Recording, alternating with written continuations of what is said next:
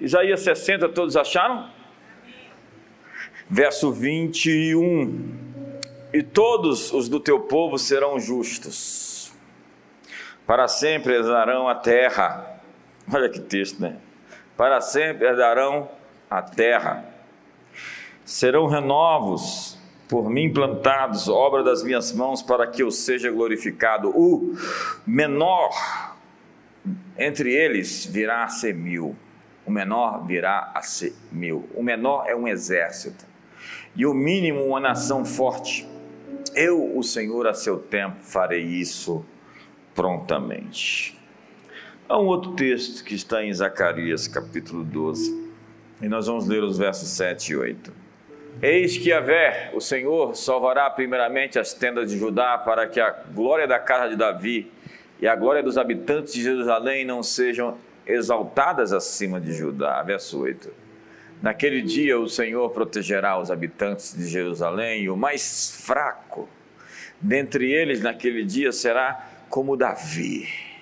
E a casa de Davi será como Deus, como o anjo do Senhor diante deles. Olha para a pessoa do seu lado e diga: essa é a noite de escolhas. Todas as vezes que você vem aqui, você vai ter que escolher. É verdade. E o menor dentre eles será um Davi. Mas quem é Davi? Davi é um grande rei que viveu há 3 mil anos atrás. 62 capítulos da Bíblia contam sua história. Ele é citado 59 vezes no Novo Testamento, mais do que qualquer outro personagem do Antigo Testamento. 900 vezes em toda a Bíblia, ele é citado mais do que qualquer outro personagem, perdendo somente para o autor, o protagonista, Jesus Cristo. Apontado duas vezes nas Escrituras como o homem segundo o coração de Deus. Davi é um pastor, é um poeta, é um compositor. É o autor da maioria dos salmos, é um músico, é um guerreiro, é um general. Ele é um estadista, é um rei. Nos seus dias, as fronteiras de Israel se expandiram, se alargaram, seus inimigos foram vencidos. Justiça e prosperidade nacional foram alcançadas. Havia uma graça sobre o seu domínio, sobre o seu governo, de maneira que Deus favoreceu Israel. E até hoje, Davi é reconhecido como o maior de todos os estadistas que Israel já possuiu. Quando Napoleão, certa vez, foi perguntado por um dos seus interlocutores por que faltavam estadistas no mundo, ele respondeu: Para se exercer o poder, deve-se possuir insignificância e magnificência. Parece um paradoxo. Insignificância e magnificência. Davi possuía isso. Ele era capaz de se esconder, ele era capaz de aparecer. Ele é um matador de gigantes que derrete diante de Deus. Ele é ousado, mas tampouco ele é humilde. Ele é corajoso, mas é quebrantado. Ele é valente, mas é gentil. Davi é um arquétipo servo e rei, réu e juiz, fraco para com Deus, mas forte para com o adversário. Ele é o leão, mas é o cordeiro. A figura de Jesus, o leão de Judá, o cordeiro de Deus que tira o pecado do mundo. Todo líder tem que ter essa máxima. Os críticos de Paulo diziam que a presença dele era frágil. Então pensamos em Paulo com uma presença frágil. E Paulo diz: vocês podem escolher a maneira que eu possa aparecer a vocês, de maneira gentil, suave, ou com varas e açoites. Ou seja, Paulo sabia crescer quando crescer se fazia necessário. Então Deus se manifesta no mundo e Deus aparece. O que vemos? Um pavão. Não, um cordeiro. Então você vê a manifestação de Deus na história, uma ovelha. Será que não teria uma metáfora melhor? Para expressar a figura, a presença, a aparição da divindade. Então, nos Salmos, nós vemos o descortinado coração de Davi. Eu aprendi a orar com Davi e com os outros salmistas, já que por anos eu orava os salmos em voz alta. E é incrível a intensidade, não existe literatura tão próxima que possa expressar o coração de um homem ardendo diante de Deus, colocando para fora suas contradições internas, vivendo suas emoções, explicando a Deus o que se passa no seu coração. Davi sabia falar o que ele sentia. É difícil ter gente hoje para falar o que sente, porque muitos de nós nos mascaramos, né? assumimos personalidades nos tornamos atores, fazemos parte de algo diferente, emprestamos nossas vidas a um papel. Davi sabia mover o coração de Deus através da sua humilhação. É, alguém que sabia se desconjuntar, se humilhar, e dizia a Deus: Justo és no teu julgar. O Senhor pode fazer o que quiser e o Senhor está certo mas na tua ira, lembra da misericórdia. É um argumento, ele é, na verdade, muito esperto. Ele sabe conversar com Deus num tom sempre abaixo, mas sempre pronto para dizer a verdade. Ele não falsifica a verdade no seu coração. Ele é honesto, diferente de Saul, que o antecedeu, que era um, um rei dissimulado, fingido e falso. A verdade é que, desterrado pelo rei Saul, Davi soube enfrentar as agruras do deserto, sem se tornar uma vítima. Na caverna de Adulão, eh, se ajuntou a ele um exército de gente endividada, gente amargurada, gente apertada de todo homem que se achava em dificuldade, e ele os tornou no maior exército que já existiu sobre a terra. A terra então tremia diante da face deles, que era como de leões. Davi era um homem sem medo, e ele orava: Deus me ensina a temer somente a ti.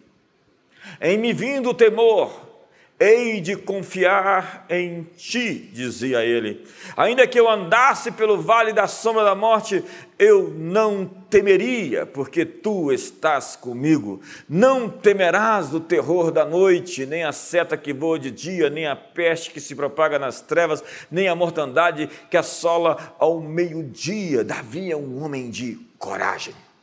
Líderes têm coragem, eles são líderes porque eles fazem o que os outros não são capazes de fazer. E há tanta gente assombrada e tanta gente com medo. Sinto dizer que você não pode ser um líder se você não se autogoverna. Governe primeiro o seu coração, para depois chamar outras pessoas a segui-lo. Davi é um homem com coragem, e a coragem é contagiosa. Davi não se destacava pela sua aparência exterior, ele tinha uma aparência comum. Ele não se distinguia dos demais adolescentes de Israel. A Bíblia diz que ele era ruivo, de belos olhos e de boa aparência. Mas Deus olha para ele e diz: Você tem algo que eu estou procurando. Rapaz, você será o futuro rei de Israel. Deus não se impressiona com toda essa imagem publicitária que nós vemos hoje nas redes sociais. Definitivamente, Davi vivia no silêncio da natureza. Noites e madrugadas sob as estrelas, rajadas fortes dos ventos de outono, chuvas frias do inverno e os raios ardentes do sol do verão, ali ele compôs, cantou, celebrou, ele e Deus sozinho. Ele tinha uma plateia, ele foi gerado no anonimato. Este é o período da construção do caráter de todos nós. Nós não temos ninguém a quem impressionar. Caráter é gerado por tempo e disciplina. Não existem atalhos. Estamos sendo formados, treinados, equipados. Paulo passa três anos e meio se desintoxicando da religião dos fariseus no deserto das Arábias. Todo homem de Deus tem a sua transição entre a sua conversão até o momento em que ele está pronto para o exercício do seu chamado.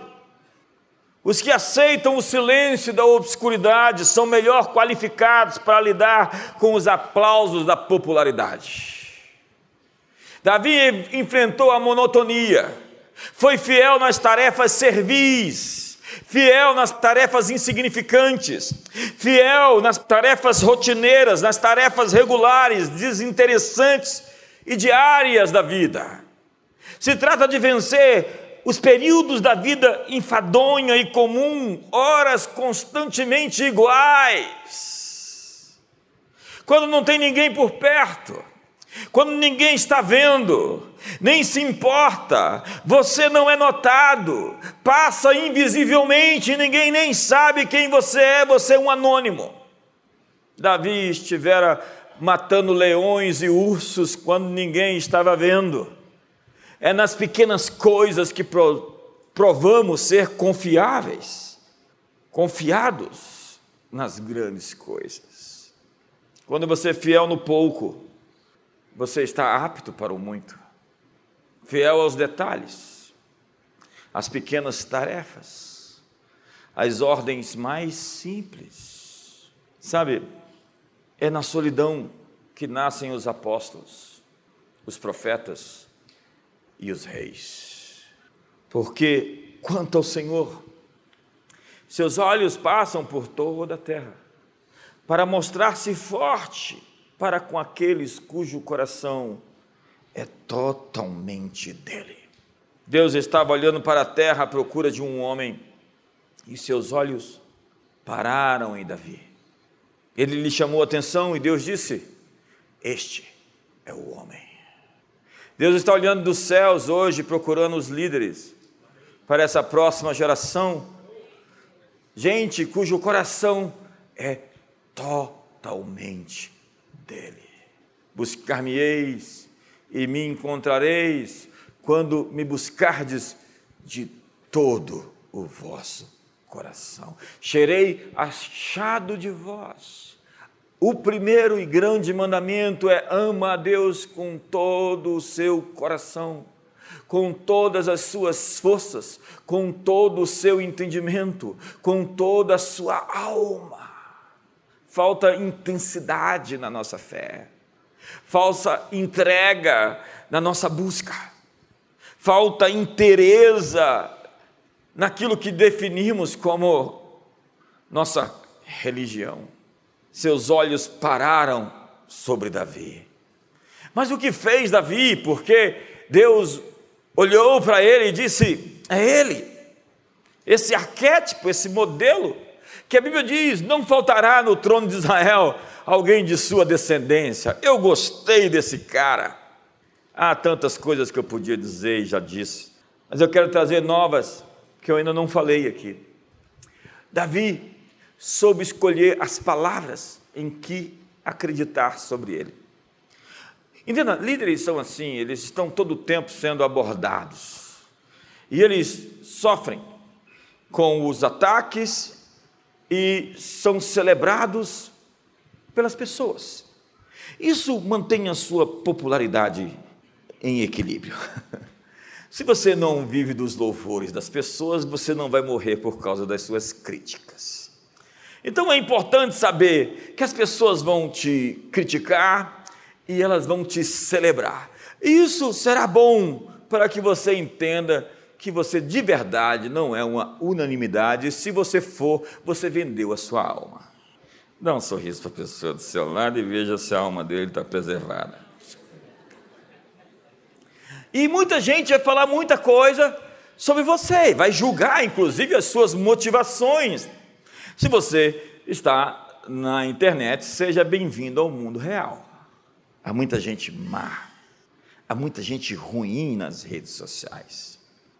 Aproveite a sua liberação, a sua liberdade de apertar o dedo naquele botãozinho chamado bloque, com um sorriso no rosto, se livrando de alguém que lhe ofende em sua própria casa. Isso não é cristão. Não, não é cristão ir na sua casa ofender ninguém. E as suas redes sociais é o seu lar. Pense assim. A não ser se você gostar de confusão, de briga, de barraco. E o mais terrível é que quando você responde alguém, você dá a essa pessoa. Não estou dizendo de alguém educado, firme, que está procurando uma informação, o que é raro. Mas o ambiente está muito poluído. O ambiente hoje é muito tóxico. A rede social deu voz a todos, inclusive aos idiotas. Dê um sorriso para o irmão do seu lado, fala, está tenso aqui hoje.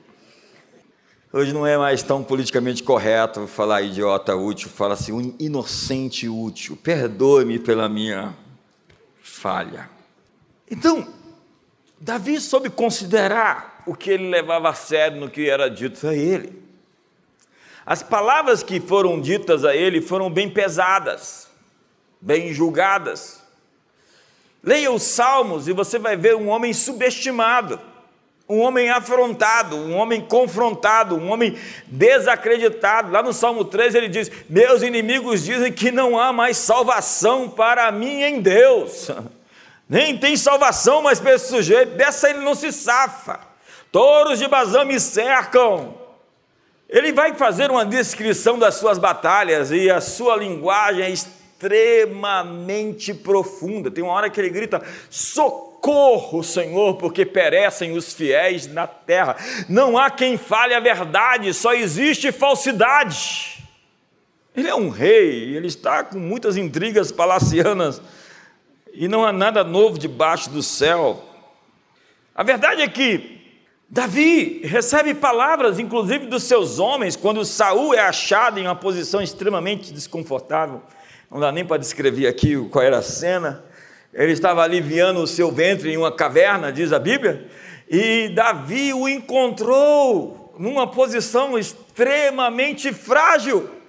E Davi tinha uma espada para acabar com a vida do outro rei, e os homens dele gritaram: O Senhor entregou os teus inimigos em tuas mãos, Davi, glória a Deus, aleluia, e falaram até em línguas. Não, não falaram em línguas. Davi olhou para aquilo e disse: definitivamente não foi o Senhor quem fez isso. Davi recusou matar o seu líder, porque se ele mata o seu líder, ele ia fundar a dinastia de Saul II. Você entendeu? E por duas vezes ele fez a mesma coisa. Ele entendeu que aquela palavra profética bem intencionada do coração dos seus líderes era uma palavra errada. E quantos de vocês têm se movido por causa de uma direção errada, de um conselho errado? Você vai a um consultório hoje sobre saúde mental e alguém te dá uma palavra te tirando do seu plano, do seu propósito, do seu casamento, do seu eixo, das bases estruturais da vida, porque o sujeito que foi formado naquela universidade, naquela faculdade, tem uma visão progressista de mundo e vai empurrar dentro de você todo aquele lixo que ele aprendeu aqueles cinco anos. E não é um diploma que faz um profissional, senão a experiência de fato com a cura e a saúde e a restauração de pessoas.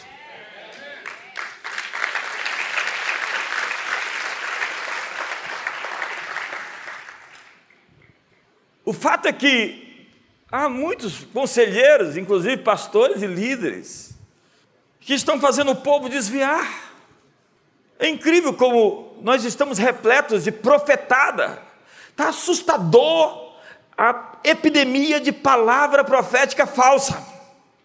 É incrível. E as pessoas encontram até o seu telefone e mandam uma palavra para você e você para e deleta antes de terminar de ouvir. Quantos estão comigo aqui? Quantos levaram alguma profetada em 2021? Levanta a mão aí, deixa eu ver com você. Meu Jesus do céu. É incrível, a pessoa chega lá e com um ar assim, eu não sei, parece que tem uma entidade nela. Não, vou parar por aqui. Sabe, aquelas profecias maldosas contra Davi foram jogadas no lixo. Eu, como Davi, tenho aprendido a ignorar as palavras erradas que me disseram. Quando já ouviram uma palavra errada? Eu fui um dentista uns 30 anos atrás, a dentista recém-formada disse para mim: Você vai perder todos os seus dentes e rápido.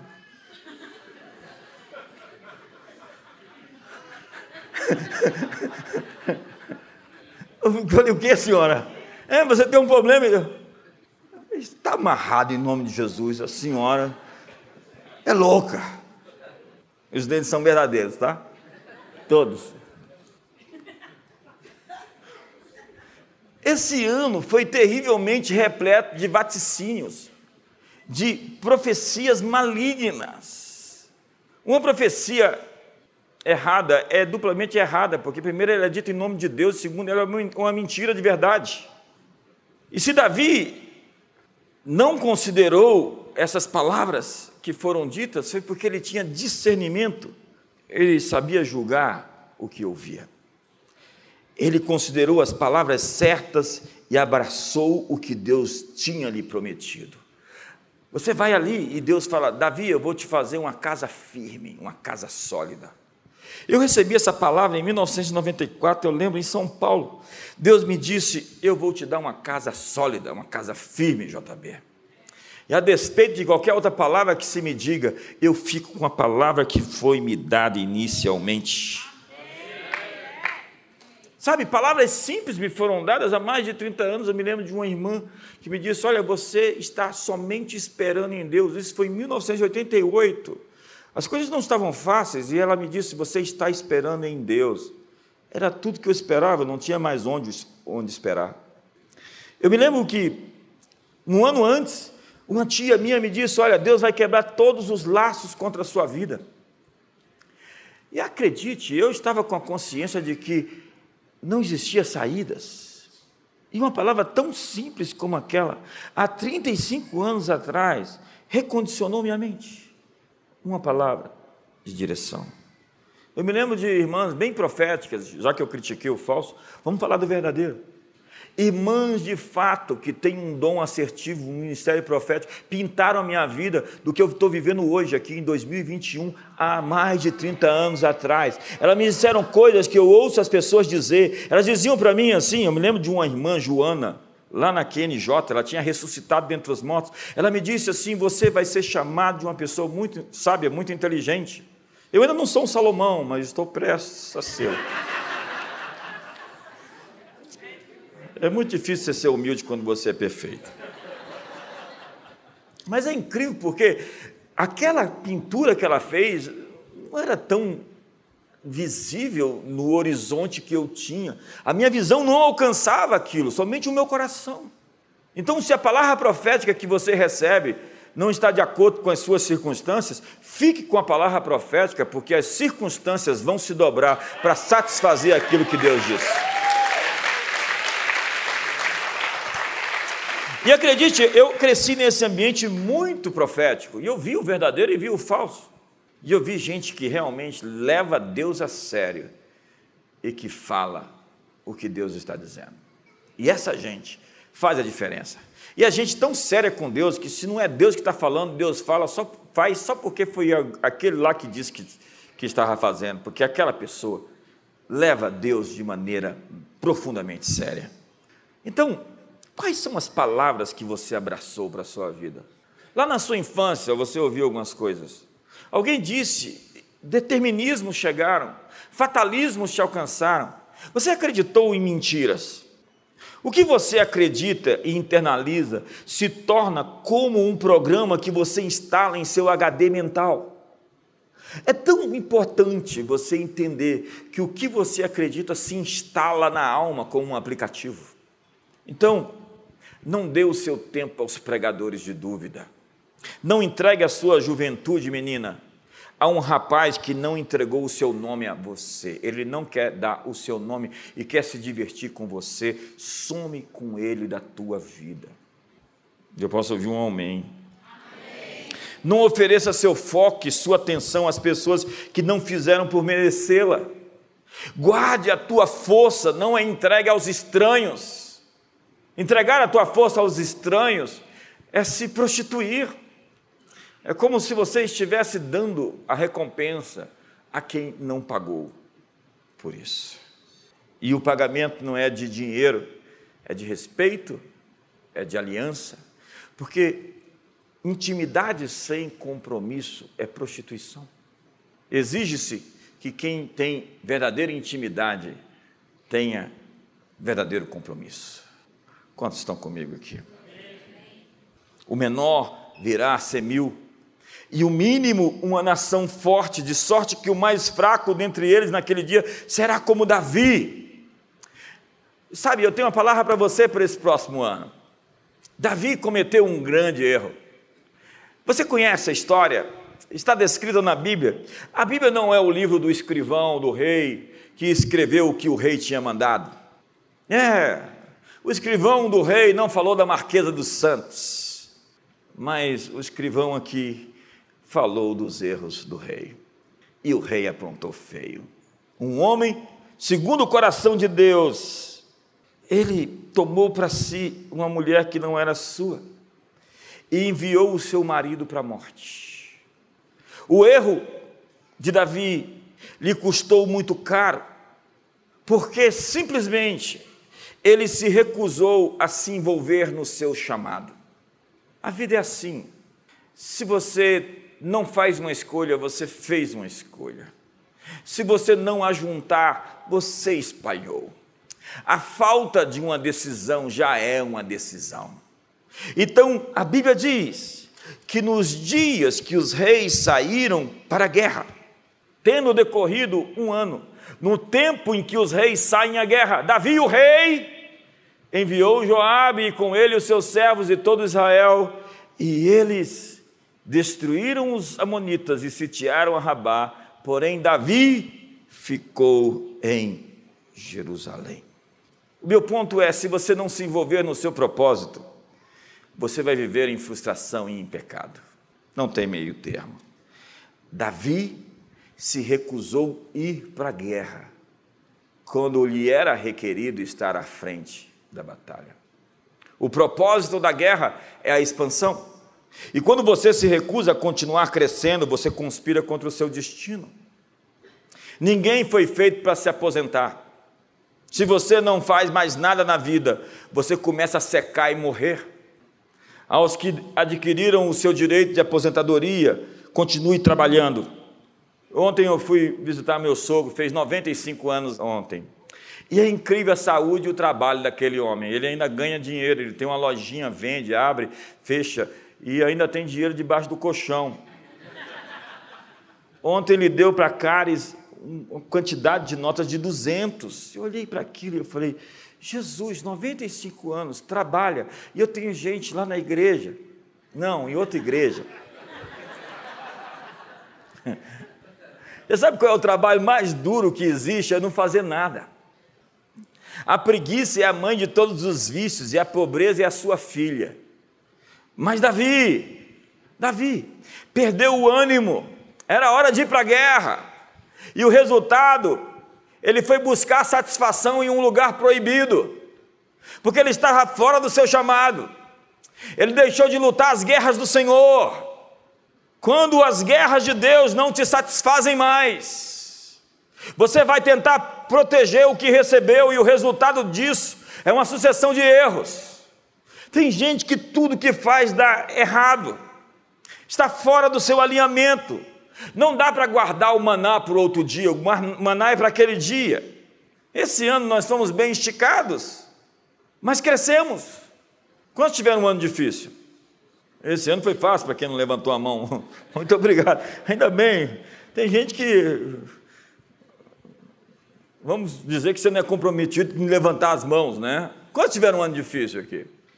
Uau! Abrimos igrejas quase todos os meses desse ano. Expandimos, prosperamos, enviamos pessoas. Não nos intocamos, nos escondemos. Fomos à luta, salvamos pessoas, ajudamos, distribuímos comida, ensinamos, pregamos, libertamos. Entramos no modo vida abundante.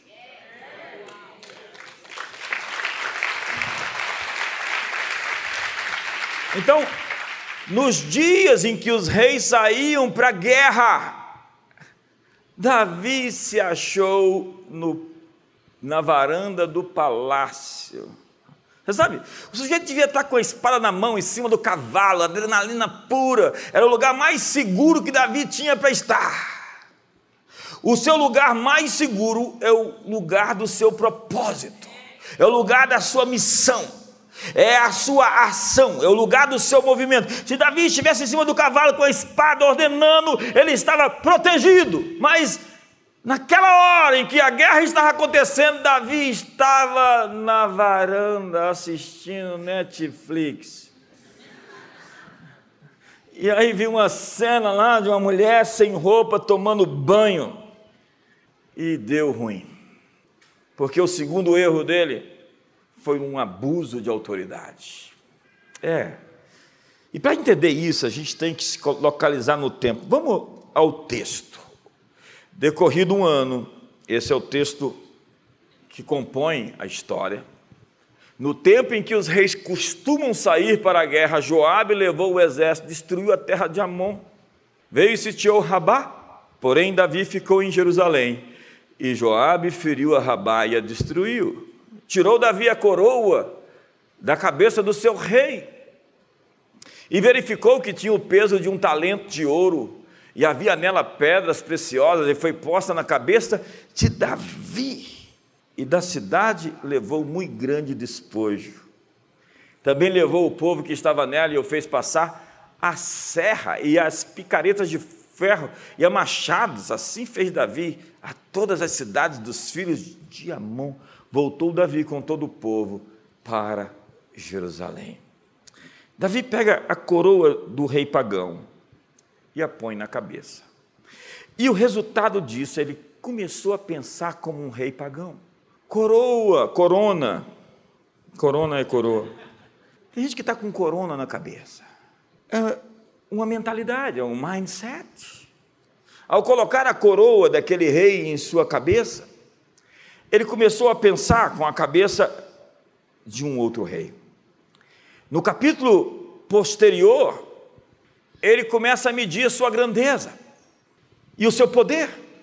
Então diz o texto: então Satanás se levantou contra Israel e incitou Davi a numerar Israel. Davi estava ali crescendo e não era o braço dele que o fez conquistar as coisas que ele conquistou.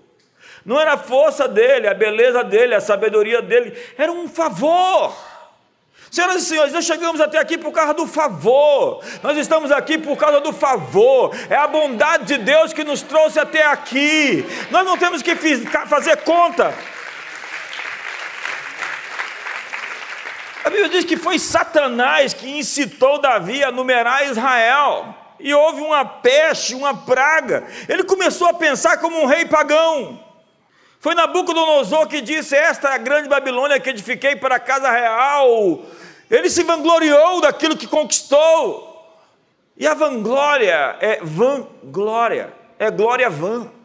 Porque não é a sua habilidade, não é o seu dom, não é a sua força, não é a sua graça, não é a sua beleza. Definitivamente não é sobre você. É sobre o que Deus quer fazer mediante você, através de você, para outras pessoas. E quando você começa a pensar que é sobre você, então vem juízo. E eu sinto dizer que o ano que vem será um ano em que Deus vai medir os corações, vai pesar os corações. Deus vai visitar as nossas obras. Eu não sei se isso é uma boa notícia para você. Espero que seja. Deus vai visitar esse país. E eu quero que visite. E logo. Você sabe, daqui a pouco ele está ali ele vê uma mulher que não é dele, ele diz: traga-me essa mulher. Ei, você não é o cara da Torá, o cara da Bíblia, o cara da, das Escrituras? Isso não é permitido em Israel. Isso é chamado de loucura. Mas eu sou rei e eu posso. Não, você é um rei de Israel, você não é um rei de Amon. O seu mindset muda porque ele está com a corona na cabeça. Ao desalinhar do seu chamado, Davi perdeu a noção dos seus limites. Diga comigo, limites. Ei, ei, você tem limites. Limites na sua autoridade como pai. Limites na sua ação como filho. Limites como pastor, limites como autoridade, limites em qualquer esfera. Você não é o Todo-Poderoso, onde o mundo inteiro gira, orbita em volta de você. Encontre o seu limite, diga: esse limite existe para me proteger. Se você não continuar expandindo para onde Deus lhe chamar, você vai cruzar fronteiras proibidas. Davi estaria expandindo as suas fronteiras pela guerra, mas ele estava ali cruzando a linha sagrada de um matrimônio. Ei, ei, olhe para mim. Nunca entre na família de outro. Nunca entre na família de outra. Você está procurando sarna para se coçar. Vai dar muito ruim.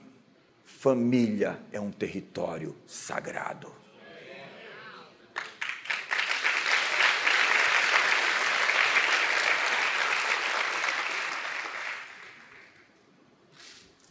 Primeiro você dá aos seus filhos raízes, depois você dá asas para eles.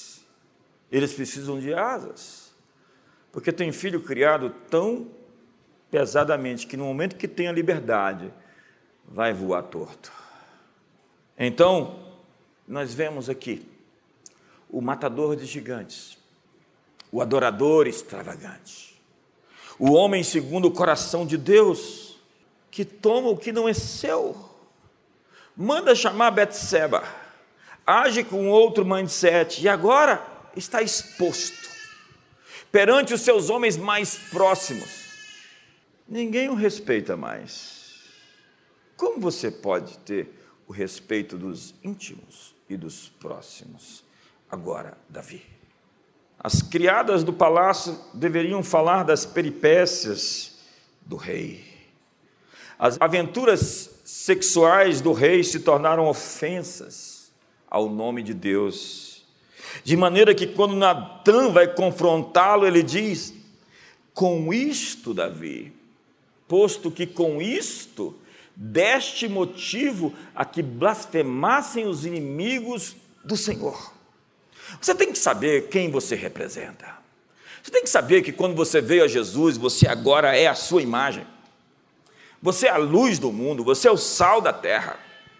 Você agora é um crente, um cristão, e se você tropeçar, é o cristão, é o crente que tropeçou. Se você falhar, foi o cristão quem falhou. Carrega esse peso com você, porque ele é seu. 2022 é um tempo para purificar suas mãos, para lavar seus corações. Se você quer ser feliz, realmente feliz. E não ter alguns anos somente de gratificação, mas décadas. Ver os filhos dos seus filhos crescerem. Quantos querem ver os filhos dos seus filhos crescerem? Quantos querem ter uma descendência poderosa? E depois, quando morrer, ser lembrado. A propósito, como você será lembrado? Depois que soube que a mulher estava grávida, ele mandou chamar Urias. Então aparece Betseba e diz: Eu estou grávida. E Urias estava na guerra e ele diz: Manda chamar Urias. Então ele o embebeda.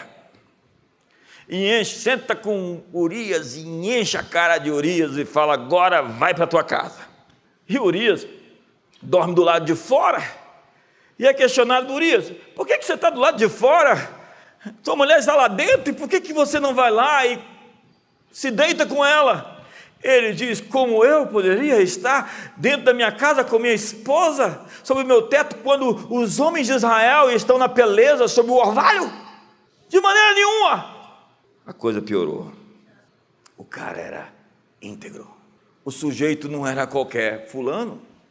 Então, Davi fala: Tá sério, ela está grávida. Eu agora não tenho nem como lançar a culpa vai aparecer esse menino, o que, que eu vou fazer? Entenda que a mentira vai ficando cada vez mais séria. E uma mentira precisa de outra mentira, que precisa de outra mentira, que precisa de outra mentira, e o rombo vai aumentando. Daí, Davi manda uma carta para Joabe.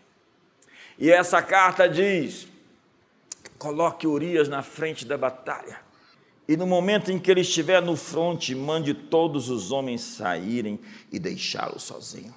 Então diz a Bíblia que Davi mandou matá-lo pelas mãos dos inimigos. Olha só. Natan diz: Porque desprezaste a palavra do Senhor, fazendo o que era mal perante ele.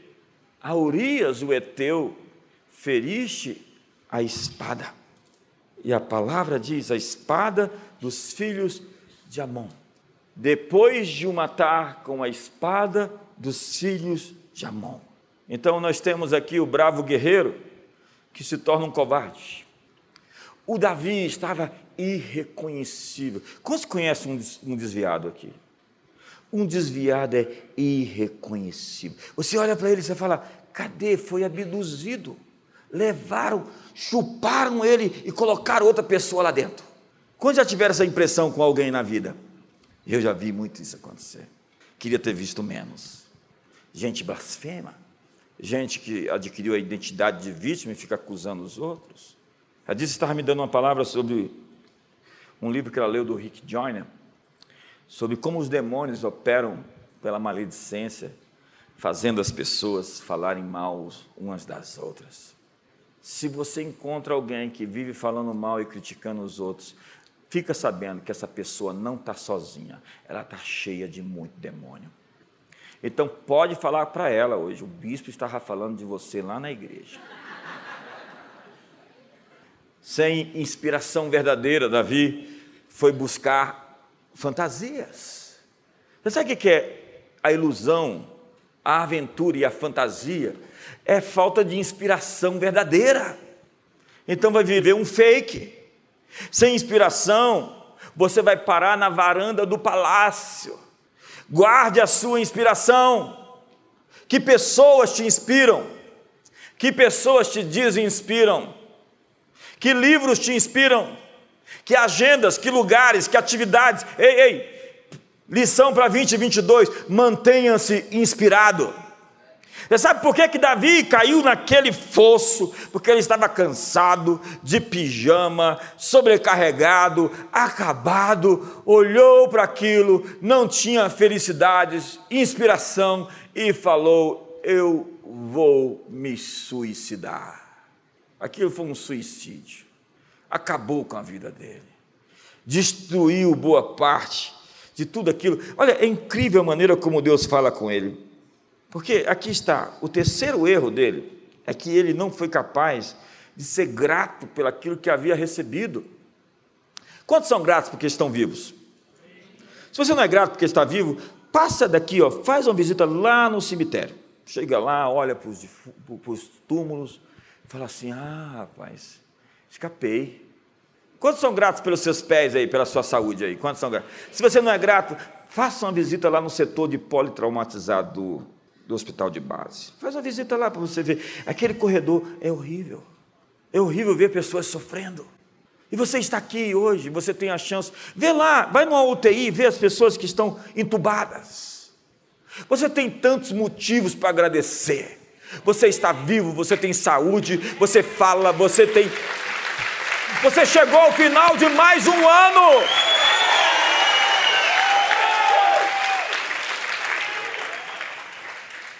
Você tem esposa, você tem marido, eu acho.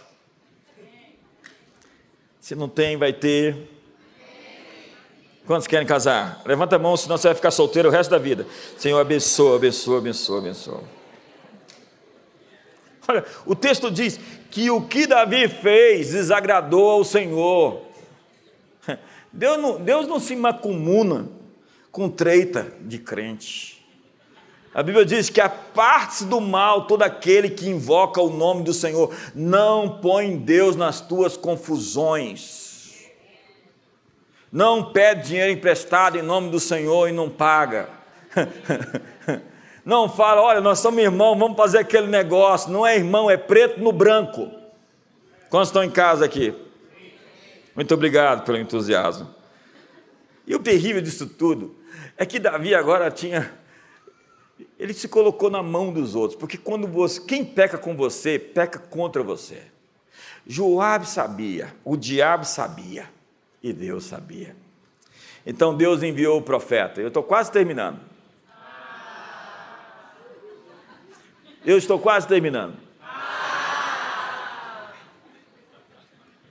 Então disse Natan a Davi. Ele conta toda uma história, fala do sujeito que tendo um grande rebanho, pega a pequena ovelhinha do outro, a cordeirinha do outro, e Davi olha e diz assim: Eu estou furioso. Quem é esse homem? Ele é digno de morte e se deve devolver quatro por um daquilo que foi tomado. E Natan então olha e diz: Davi, nós estamos falando de você.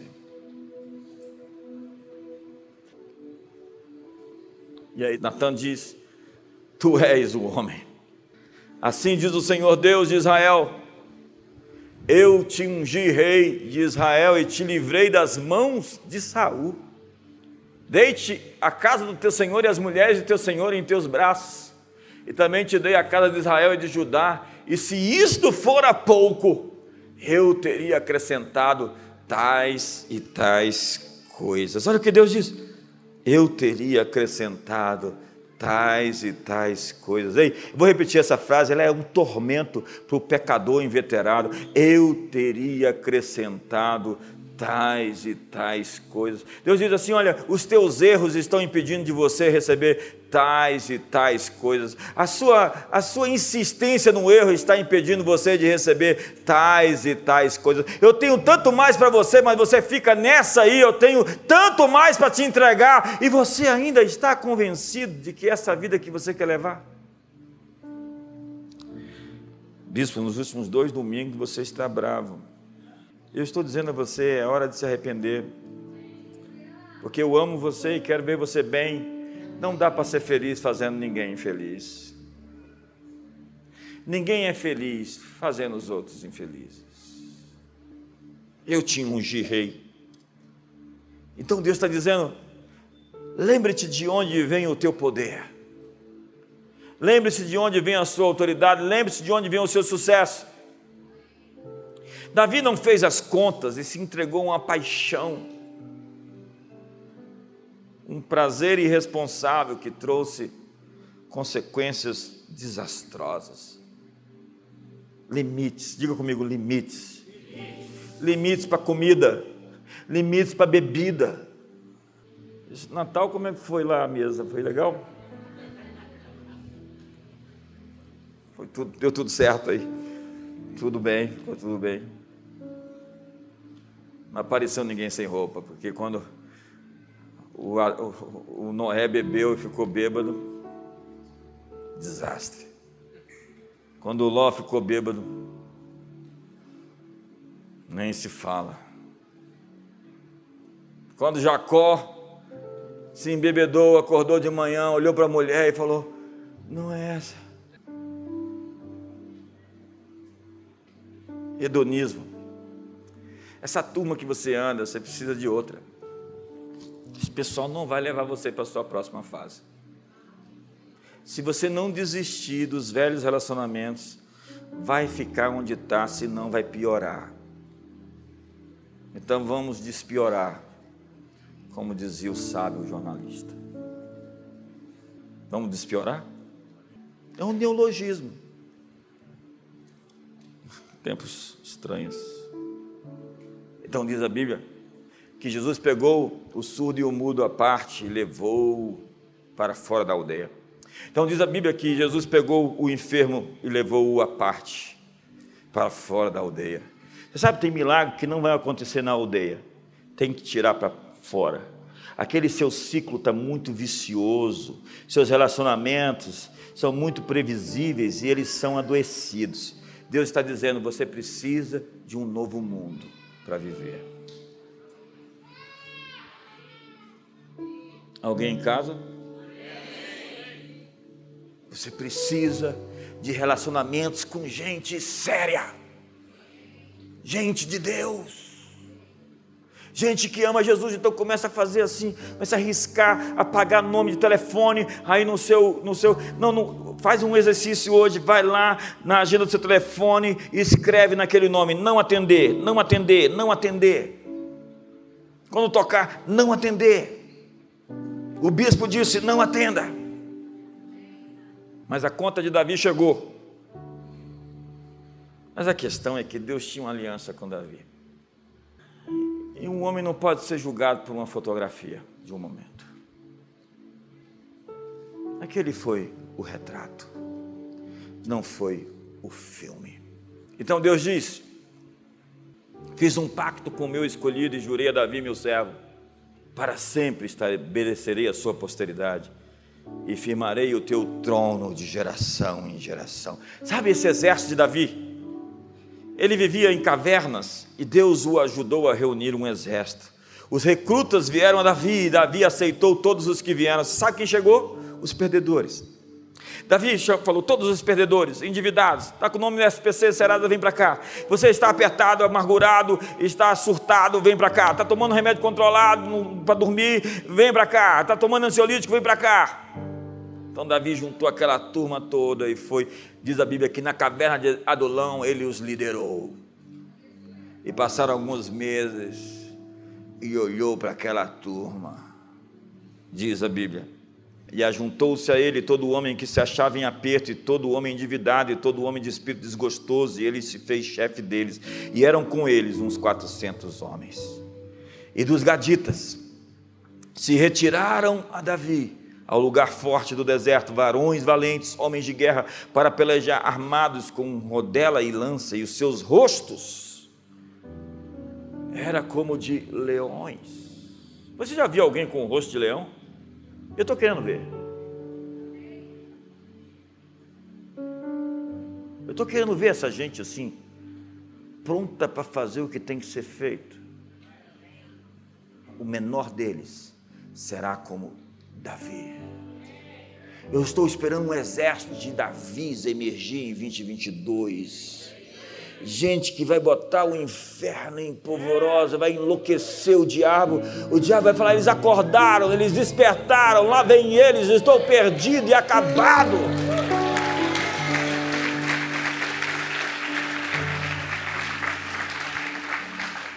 E eles eram ligeiros como as costas sobre os montes. Então eu quero terminar. Eu tenho 15 minutos ainda. É o último domingo do ano. E eu quero que você leve essa mensagem para o ano que vem. Eu prego e falo, risque uma linha e passe. Esse ano eu estou falando, risque uma linha e fique atrás dela. Reconheça seus limites. Quantos estão comigo aqui hoje? Quantos têm uma palavra para o ano que vem? Quem passa um muro, uma cobra o morderá. Quem cava uma cova, nela cairá. Deus está alinhando o exército. Nós não podemos ter esses valentes guerreiros com o rosto de leões, cujo menor é como Davi, se você anda errado. Deus está nos chamando a correção. Deus está dizendo: cuide do seu coração. Cuide do seu coração arrepende-te e receba o perdão essa noite. Vamos recomeçar. Quantos querem realinhar? Deus passa em revista as tropas de guerra. Cuide do seu ânimo, porque se você ficar desanimado, você vai buscar ânimo em lugares que você não pode buscar. Você vai buscar satisfação onde você vai aumentar o buraco da alma. Foi boa a noitada? Acordou como? O vazio expandiu-se. Ai, curtiu bastante, saciou a carne. Só que a carne é um Deus insaciável. E no carnaval começa e quando termina é quarta-feira de cinzas. Virou um personagem, colocou uma máscara. E aí, a quarta-feira, welcome to real world. Bem-vindo ao mundo real. E o que tem lá dentro? Vazio, traumas, decepção, dor. Cuide da sua coragem. Cuidado com gente covarde, que sai de casa, vira as costas e vai embora. Deixa seus filhos, sua família. Não soube enfrentar, por que, que não enfrentou? Homem de verdade enfrenta as brigas e as confusões. Tem que ser humilde o bastante. para dizer sim, senhora.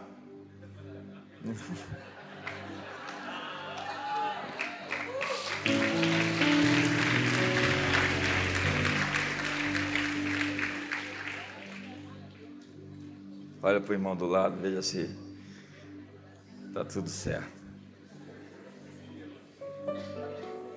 É, esse sermão não está muito agradável. Eu não vim aqui pregar para maciar, massagear sua consciência e seu ego. Eu vim dizer que tem um ano esplêndido surgindo, mas que precisa de correção no curso. Porque senão Vamos voltar ao texto, o que, é que dizia o texto? Assim, olha o texto, olha só o que, é que Deus está falando aqui. Ó. E se fora isso pouco, tudo que eu te dei, eu teria acrescentado tais e tais coisas. Eu espero que você durma com essa. Eu vou colocar lá agora, tais e tais coisas. Quais são, Jesus? Eu quero tais e tais coisas. Quantos querem tais e tais coisas? Meu alvo para 2022 são tais e tais coisas. Eu quero tais e tais coisas. Sua linguagem corporal não diz que você quer tais e tais coisas. Você está muito triste para tais e tais coisas. Eu vou viver tais e tais coisas. Se você não quiser viver.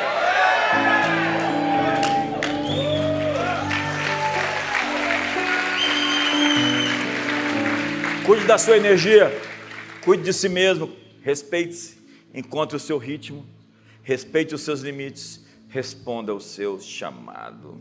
Fique de pé. Eu sinto que nós precisamos entrar 2022 com o espírito certo, alinhados, encontrando nossos limites, nossas fronteiras, respeitando o nosso metron. Inclusive com as palavras, com a língua. Tem coisa que você não precisa dizer. Tem histórias que você não precisa contar.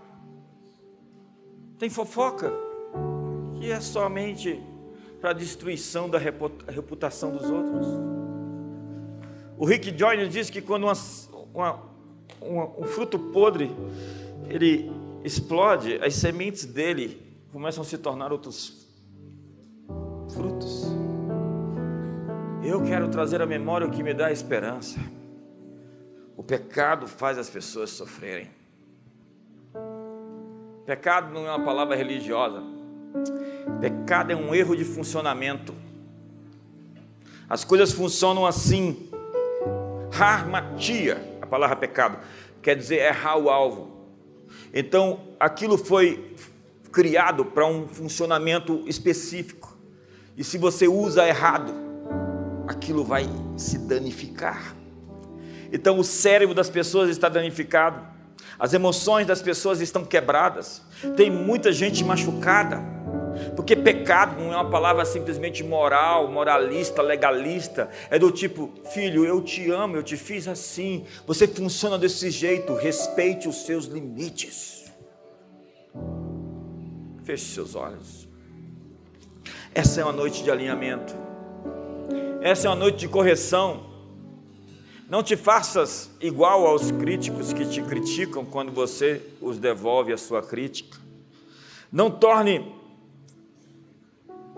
a batalha, uma guerra de ofensas. Eu escolhi Davi, meu servo, que soube se arrepender, foi até o pó, botou a sua boca no chão e encontrou o que buscava. Pai, hoje aqui, essa noite, há tantos que me assistem pela internet, Há tantos que precisam de um realinhamento em seus casamentos. Há tantos liderados pela ofensa, que palavra grave, liderados pela ofensa, motivados pela ofensa, agindo pela ofensa, machucados e feridos e retaliando, matando na unha, indiferentes. Há tantos solitários em seus segredos, há tantos vivendo nas trevas, na escuridão e o nosso chamado é para a luz e para a verdade. O nosso chamado é para a comunhão, para o partir do pão, é para o amor fraternal, não é para crítica, não é para o ódio, não é para censura. Eu não estou aqui para ser pesada a você mais do que deveria. Eu não estou aqui para lhe envergonhar, eu estou aqui para te dizer que existe uma vida melhor para ser vivida e você precisa corrigir seu coração, os seus pés, a fim de acertar o caminho e viver uma vida com longevidade de bênçãos, longevidade de vitórias, uma vida impoluta, cujo seu DNA da alma, das emoções, não se torna fake, falso, fingido, dissimulado. Como Jesus disse, aí vem um príncipe desse mundo, ele não tem nada em mim. Quem pode dizer o diabo não tem nada em mim? Feche os seus olhos.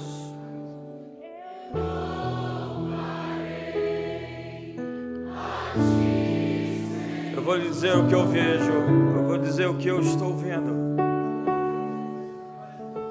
Um exército de Davis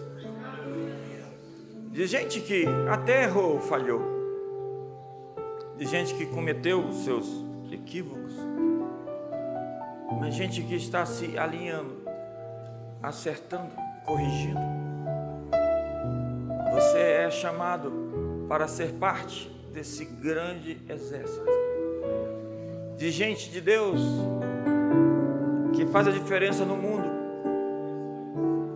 Que luta as batalhas do Senhor e não fica escondido nos castelos das suas conquistas, nas suas torres de marfim, olhando e simplesmente insensível e indiferente. Deus lhe chama e lhe convida: Eu quero as tuas mãos para o meu trabalho. Eu peço emprestado os teus pés para o meu serviço.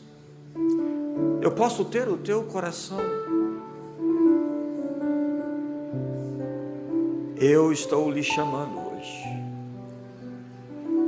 Se você nunca foi chamado, hoje eu digo, filho, segue-me. Tu és meu, eu te comprei, eu te remi, eu te salvei. E te trouxe até aqui. E irei te levar até o fim. Segure a minha mão, segure bem forte, porque eu vou te levar além das tempestades e tormentas, e lhe colocarei em um lugar alto, acima dos teus inimigos. Hoje, eu corrijo coisas em você, dentro de você.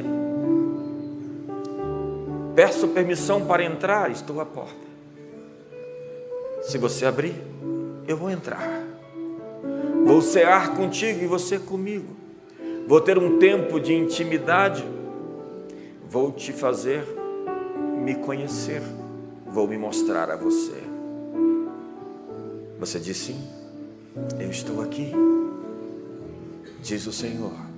Vou te visitar com sonhos, vou te dar imagens, imaginações, visões, percepções, discernimentos.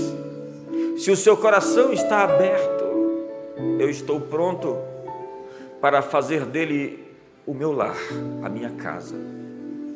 Quero habitar em você e através, mediante você, expandir o meu domínio amar as pessoas, perdoá-las, capacitá-las, introduzi-las a um mundo que eu criei para elas. Você é o meu facilitador. Você é aquele que aprimora e prepara o caminho para que eu chegue. E como um jardim fechado, uma fonte selada, um manancial recluso, eu fiz de você o meu habitat. Cristo em você é a esperança da glória. Maior o que está em você. Você aceita o convite? Vamos fazer a jornada juntos e vamos povoar a terra com as sementes dos céus. E o mundo será um outro mundo, porque juntos, de mãos dadas, viemos fazer a diferença. Senhor, há tantos reis e príncipes, príncipes e princesas, reis e rainhas, homens de negócios, empresários de sucesso, cantores, ministros, sacerdotes, artistas, gente do bem, educadores, diretores, professores,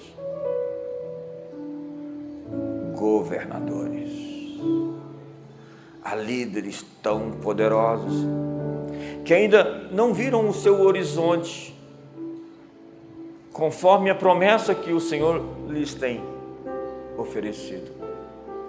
Há tanto e tanto mais. A promessa a cada um de vocês é a mais Mas corrija o seu caminho tortuoso e abra o seu coração para a verdade.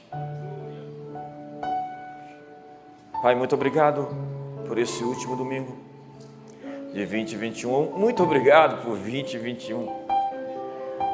Que apesar dos conflitos e batalhas, chegamos inteiros até aqui. Muito obrigado, Jesus.